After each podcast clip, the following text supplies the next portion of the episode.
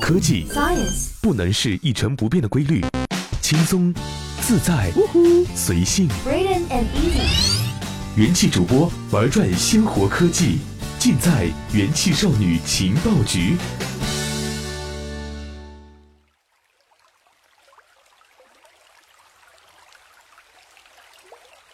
春天来了，冰雪融化了，万物复苏了，又到了动物们减肥的季节。你的身材还好吗？还吃还吃，你不知道吗？一月不减肥，二月没人追；三月脂肪堆，四月恋情吹；五月呆室内，六月更加肥。叫你不减肥，现在没人追。用智商捍卫节操，用情商坚守美貌。大家好，这里是元气少女情报局，我是易小一。三月已经来到，露大腿的夏季就快来了。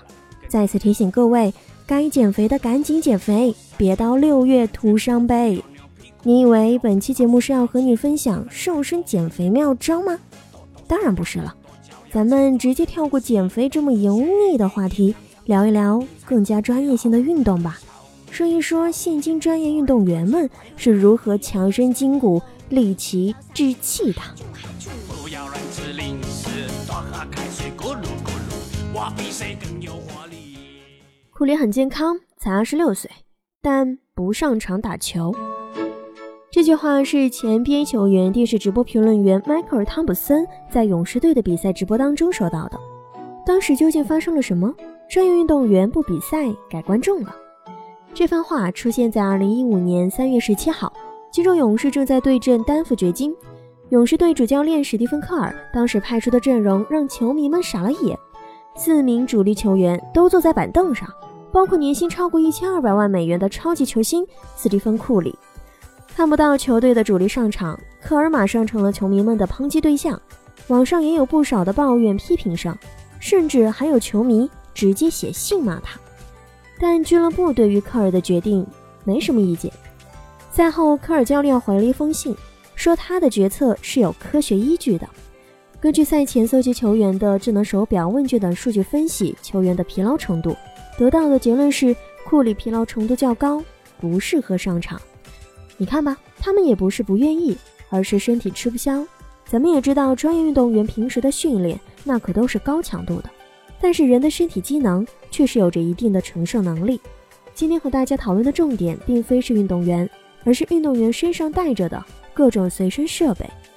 其实，专业运动员把身体数据公开给俱乐部，甚至是公众，已经是很多年了。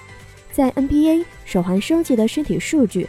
不仅仅能用于判断他们是否能上场，每个赛季能打多少比赛，现在还能决定他能卖多少钱，什么时候卖。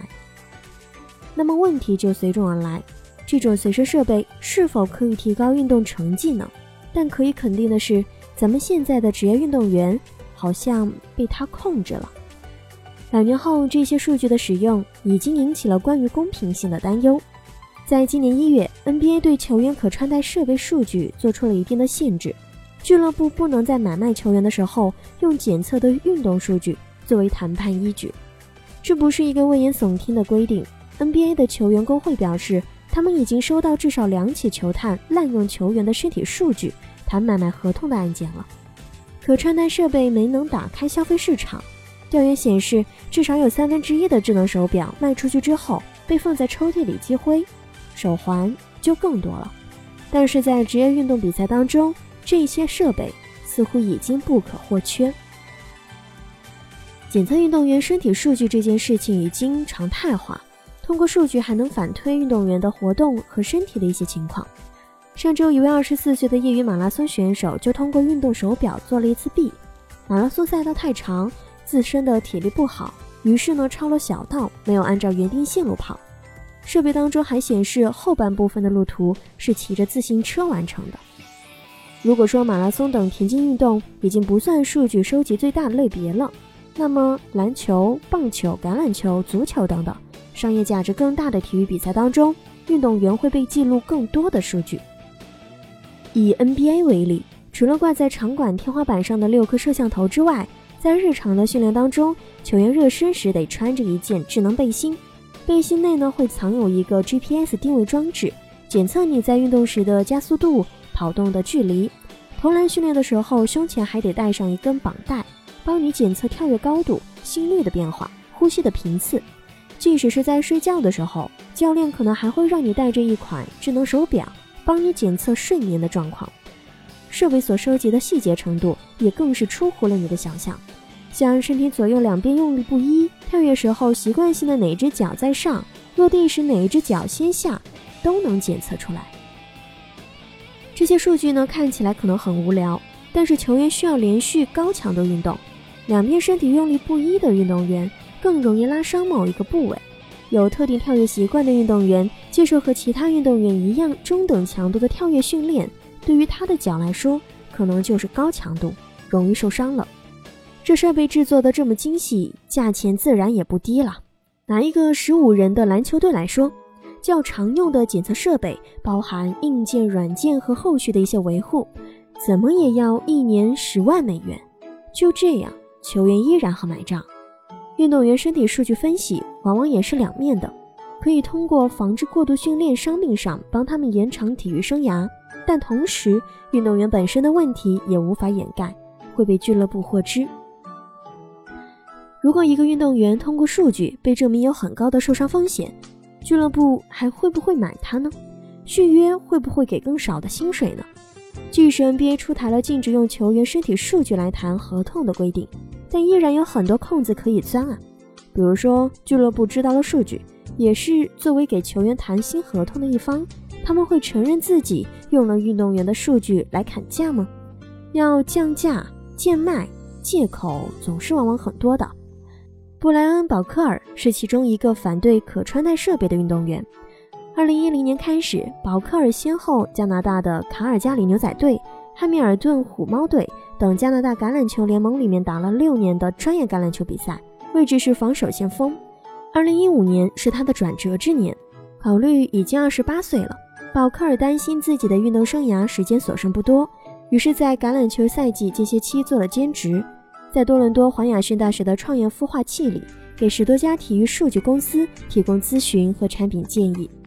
就在这个时候，他才意识到作为数据的问题，科技产品日新月异，而保克尔在球队里被监测的运动数据，可能会被用来改进商业公司的产品，改善球队成绩。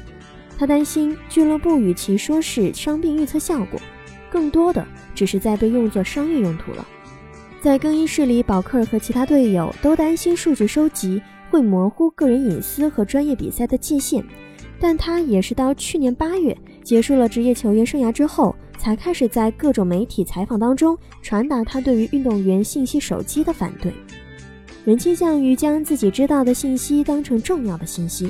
这就好像人在停车场里丢了一把钥匙，一般都会从路灯下开始找。这不是因为钥匙更可能丢在路灯下，而是因为那里找起来会更加的容易。相对于复杂的人体来说，目前收集的数据是有限的，而这些并不全面的数据正在变成衡量运动员的重要指标。原本就像商品一样被俱乐部买来卖去的职业运动员们，现在更像商品了。以上就是本期节目和大家一同分享到的内容。我要去规划下一个月的减肥大纲了，顺便把车队里积灰很久的某米手环清洗一下了。拜拜。